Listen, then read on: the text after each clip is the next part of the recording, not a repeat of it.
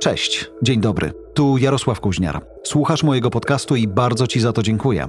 Zasubskrybuj, żeby szybciej słyszeć o nowych audycjach. Oceń, żebym wiedział, co myślisz.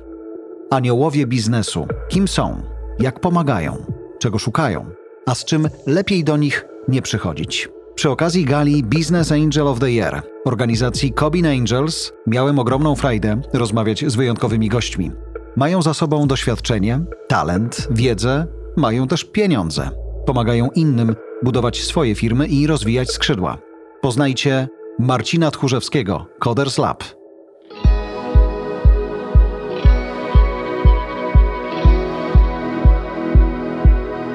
Ten świat aniołów biznesu jest intrygujący? E, uważam, że cała przedsiębiorczość to jest ciekawa domena i dla mnie ten moment, w którym przechodziłem od osoby po prostu znającej biznes czysto teoretycznie, skończyłem SGH, do przedsiębiorcy już z jakimś dorobkiem i doświadczeniem, to była niesamowita przygoda. Jest mi miło, że mogę e, pomagać innym przechodzić ją bardziej efektywnie, z mniejszymi wybojami i z sukcesem.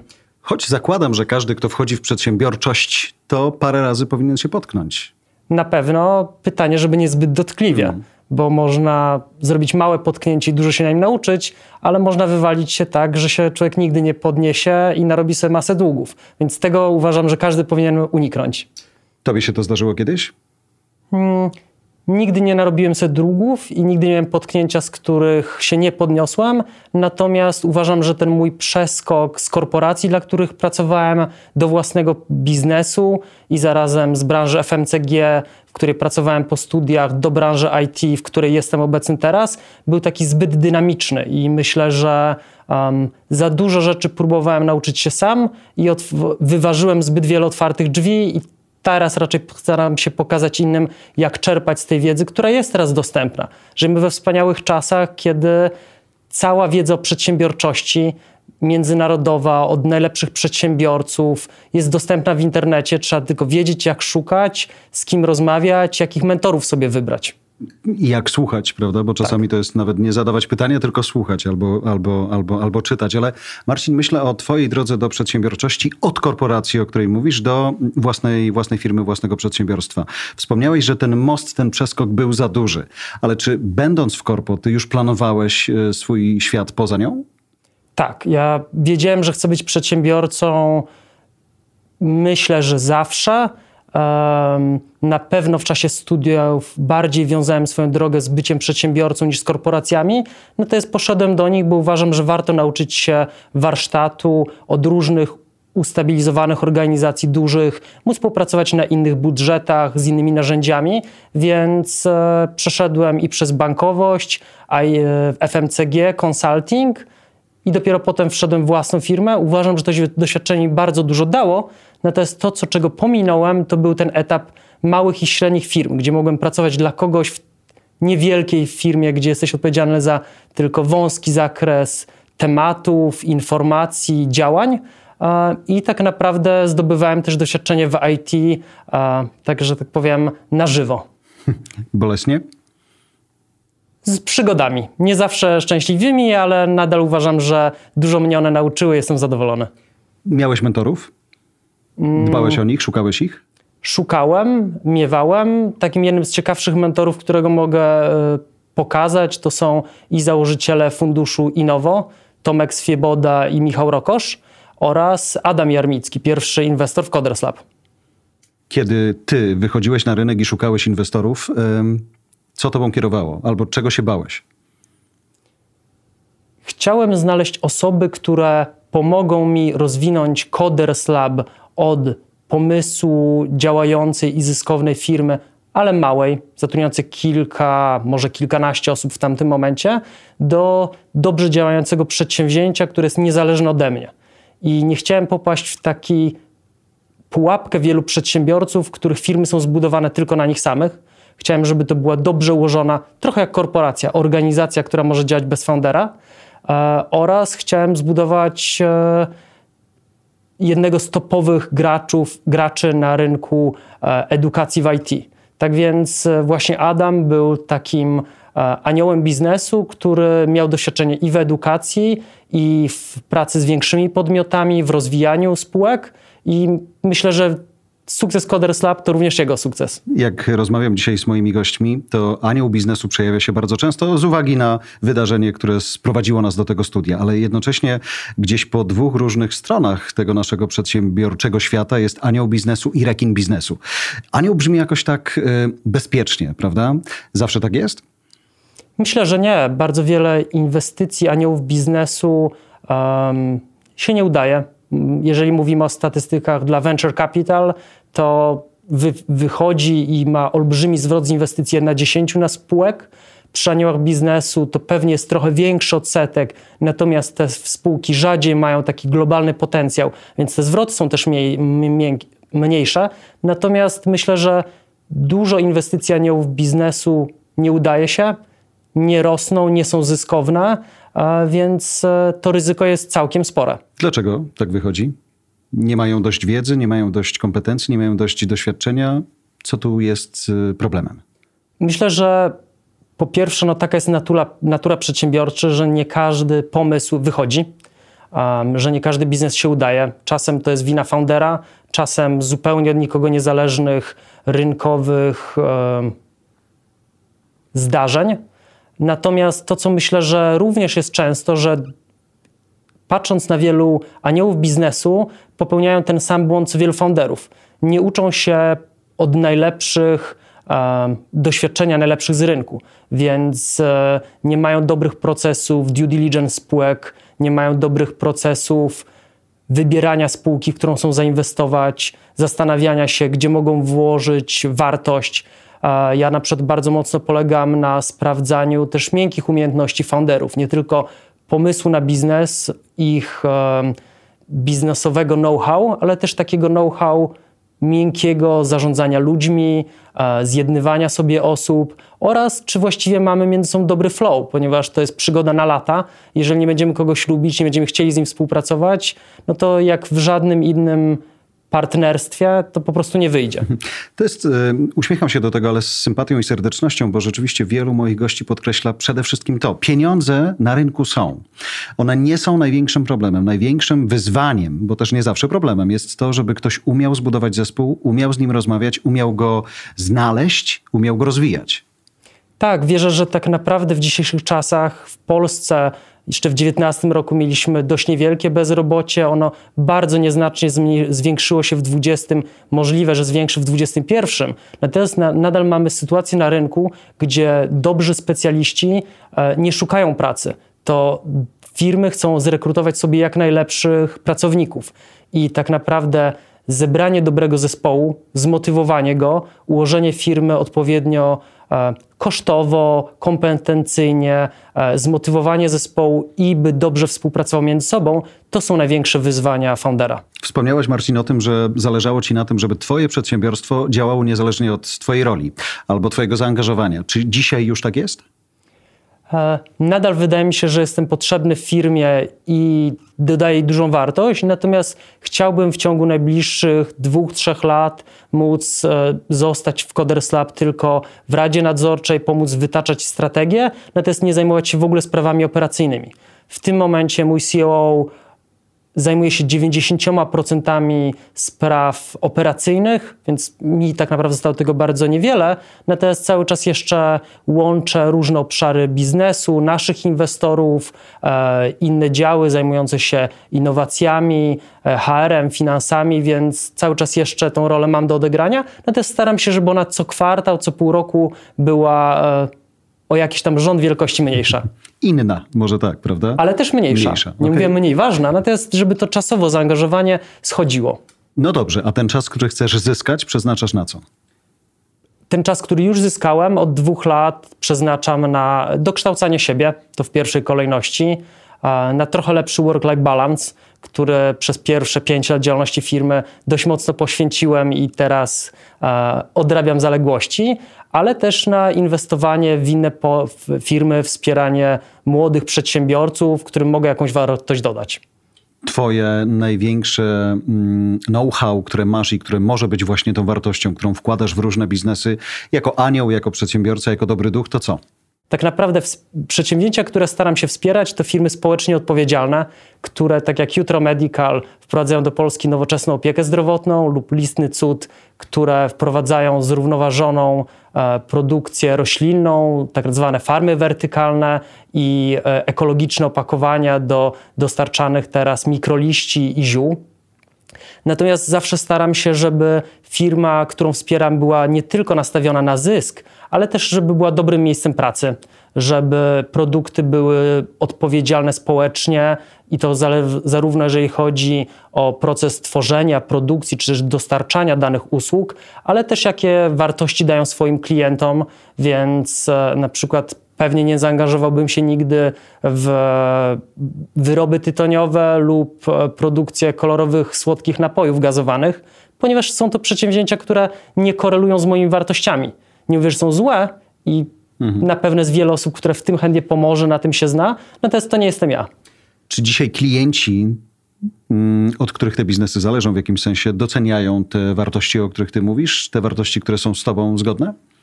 Myślę, że ten trend się rozpoczął i coraz więcej konsumentów kieruje się nie tylko ceną, ale też wartościami, jakie ma sama marka. Konsumenci potrafią się odwrócić od marki, jeżeli przeczytają w gazetach, że e, wykorzystuje tanią siłę roboczą w Azji lub potrafią zaakceptować wyższą cenę, jeżeli na przykład e, dana marka jest w całości szyta w Polsce. Potrafią e, bojkotować marki, które źle traktują swoich pracowników. I tak naprawdę myślę, że długofalowo ten trend będzie coraz silniejszy, ponieważ my, jako bogacące się społeczeństwo, będziemy coraz większą e, wagę przykładali do tego, czy firmy, które właściwie tworzą tą naszą społeczność w każdym mieście, dzielnicy, czy w ogóle Polsce jako kraju, e, zmieniają ten świat w taki trochę lepszy sposób, czy są dobrymi pracodawcami, e, czy są dobrymi sąsiadami i, i myślę, że ten trend będzie tylko zyskiwał na sile. Uśmiecham się do Twojej historii, bo jako założyciel Coders Lab wydawać by się mogło, że jesteś facetem, który jest głęboko zanurzony w świecie IT, uczy speców od IT albo przyszłych speców od IT tego, żeby byli mistrzami w IT, i to jest generalnie z boku patrząc dosyć zamknięte środowisko, a jednak twoje spojrzenie jest szersze, wydaje mi się. Dzisiaj jak patrzę sobie też na całe środowisko IT, to wydaje mi się, że ono też przechodzi pewną, pewną metamorfozę, że nie tylko umiemy budować strony, ale umiemy dawać wartość. Na pewno tak, natomiast ja na Coders Lab zawsze patrzyłem szerzej. Ja na to patrzyłem jako nowoczesną edukację zawodową. Więc chcemy pomagać ludziom, którzy w pewnym momencie źle wybrali swoją ścieżkę edukacyjną, czasem zawodową, by mogli albo douczyć się konkretnych, praktycznych umiejętności, których niestety bardzo często brakuje na studiach wyższych, albo mogli zmienić już obraną ścieżkę zawodową i zacząć pracę w IT. Natomiast na IT postawiliśmy, ponieważ w danym momencie jest to najciekawsza branża, dobrze płatna, dbająca o pracowników. Natomiast wierzę, że za dekadę Coders Lab nadal może istnieć, natomiast będzie uczyło zupełnie innych kompetencji, których brakuje na rynku pracy. Których jeszcze nie znamy. Dokładnie. No. To mogą być inne zawody, jak choćby e, project manager w IT, to jest plan na najbliższe lata, ale mogą być zawody, o których w tym momencie w ogóle nie myślę, a za dekadę to one będą potrzebne i my nie będziemy się mocno upierać na tym, żeby zawsze i za wszelką cenę kształcić programistów. Nie, my zastanawiamy się, czego brakuje na rynku pracy, czego chcieliby się uczyć nasi klienci, gdzie oni dostaną największy zwrot ze swojej inwestycji, którą jest zarówno czas włożony na edukację, jak i pieniądze na nią wydane i gdzie ta wartość tak naprawdę dla nich i dla pracodawców tkwi. Teraz wracam do swojego pytania sprzed chwili i myślę, że ono gdzieś w swoich założeniach mogło być niesprawiedliwe, choć nie powinno, że wydaje nam się w jakiejś takiej masie niesłusznej, że koder, ten, który jest specem od IT, to nie potrafi mówić, nie potrafi zaprezentować swojej idei, potrzebuje tłumacza swojego. To też się zmienia, prawda? Tak, bardzo. No, pierwszym przykładem jest to, że bardzo rośnie liczba osób, które uczy się programowania, kodowania. I tak jak lata temu byli to no, geekowie, można by tak hmm. powiedzieć, i oni się nigdy nie obrażali za to słowo, więc byli mocno sfokusowani na tych technicznych umiejętnościach. Natomiast mieli, posiadali zwykle e, większości, bo tutaj nie można też uogólniać do wszystkich osób, mniej umiejętności miękkich. No to w ostatnich latach to się bardzo mocno zmienia. Również dzięki bootcampom programistycznym, które kształcą ludzi często w okolicach trzydziestki, którzy skończyli zupełnie inne studia, mają inne doświadczenie życiowe, biznesowe i posiadają również tych umiejętności miękkich zdecydowanie więcej. I dzisiaj jakby popatrzeć na umiejętności hard i umiejętności soft, to jest half-half? E, nadal uważam, że tych umiejętności twardych jest więcej, ale myślę, że taka zawsze będzie praca programisty, w odróżnieniu na przykład od project managera, który musi posiadać więcej umiejętności miękkich, ale też umiejętności podstawowe IT. Natomiast e, na pewno jest większa różnorodność w tym środowisku są ludzie z bardzo różnym wykształceniem, co przydaje się przy licznych projektach. Jest większy odsetek kobiet i więcej osób, które potrafią być dobrymi graczami zespołowymi, które potrafią jasno komunikować, czy to swoje potrzeby w projekcie, czy dobrze porozumieć się z klientem, więc ten odsetek na pewno rośnie i jest coraz ważniejszy. Gdybyśmy popatrzyli na Ciebie jako przedsiębiorcę i na Ciebie jako anioła biznesu, która z tych ról jest e, bardziej wymagająca? Każda jest zupełnie inna mm, i myślę, że cały czas zawodowo więcej poświęcam się jako bycie przedsiębiorcy. Jest to rola o tyle trudniejsza, że na przedsiębiorcy, na właścicielu lub zarządzającym danego biznesu tak naprawdę kładzie się duży nacisk jako na osobie decyzyjnej, która podnosi odpowiedzialność, nagradzana za mm, dobre rezultaty, ale też musząca wziąć na barki porażki całej firmy. Więc myślę, że to jest rola trudniejsza. Jakby jako anioł biznesu doradzamy komuś, natomiast mówimy, po pierwsze, ja się zawsze mogę pomylić. Ty, znając lepiej branżę, będąc odpowiedzialny, możesz wysłuchać kilku doradców i wybrać to, co uważasz jest bardziej zgodne z tobą, z twoją firmą, lepiej czujesz rynek. Więc myślę, że to jest, bycie aniołem biznesu jest wymagające większej wiedzy, dojrzałości biznesowej, więcej doświadczenia życiowego i biznesowego, natomiast jest taką rolą mniej angażującą i. E, Bardziej podpowiadającą. Tak, myślę, że na koniec jest to rola dla mnie osobiście, ja uważam za prostszą. To zapytam i użyję słowa, które nie wiem, czy jest adekwatne, ale jest to, mm, myślę o aniele biznesu, jakiś rodzaj misji? Hmm, jeżeli mówimy o inwestowaniu społecznie odpowiedzialnym albo w przedsiębiorstwa społeczne, to są przedsiębiorstwa, które często mogą osiągać zysk, natomiast zysk nie jest ich jedynym celem, to uważam, że jest to rodzaj misji. Natomiast nie każdy anioł biznesu ma takie wartości i czasem jest to po prostu walka o zwrot z inwestycji, pomnażanie majątku, kapitału, więc to pewnie zależy od osoby. Lubisz tę rolę? Bardzo.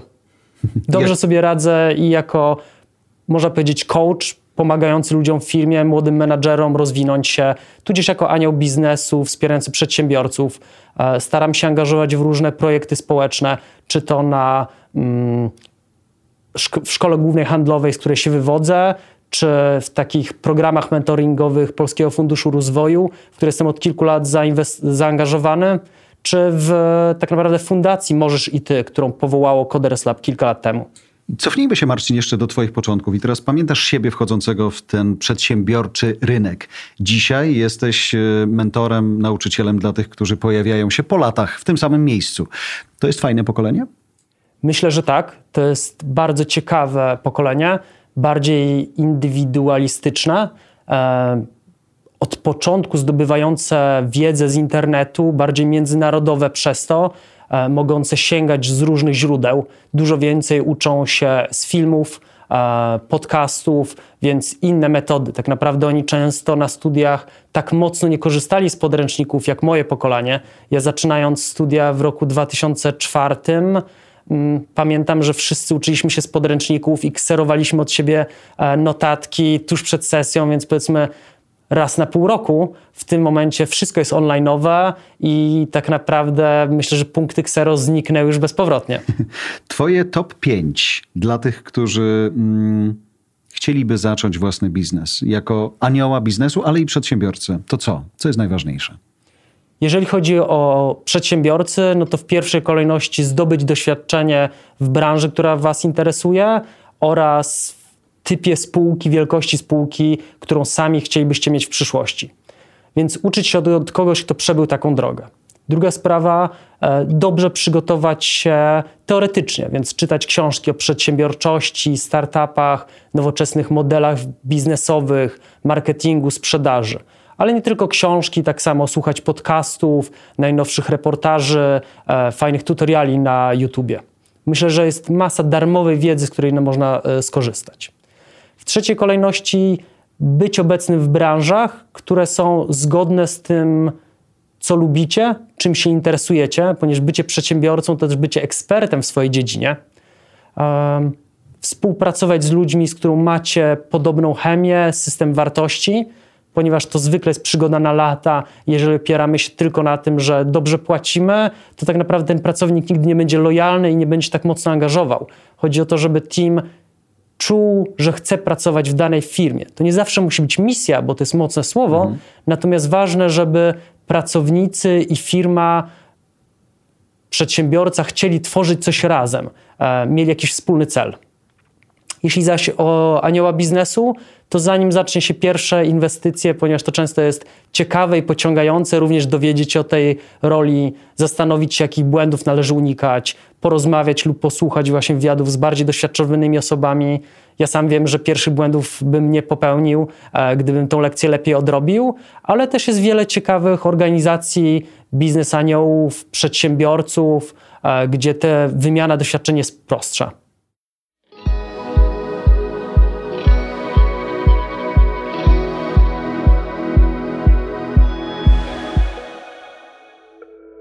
Dziękuję za Twoją uwagę. Oceń tę naszą rozmowę. Co o niej sądzisz? Zasubskrybuj podcasty od Voice House. Znajdziesz je na każdej platformie podcastowej, w każdym kanale social mediowym. Zapraszam też na stronę Voice House po więcej dobrej treści.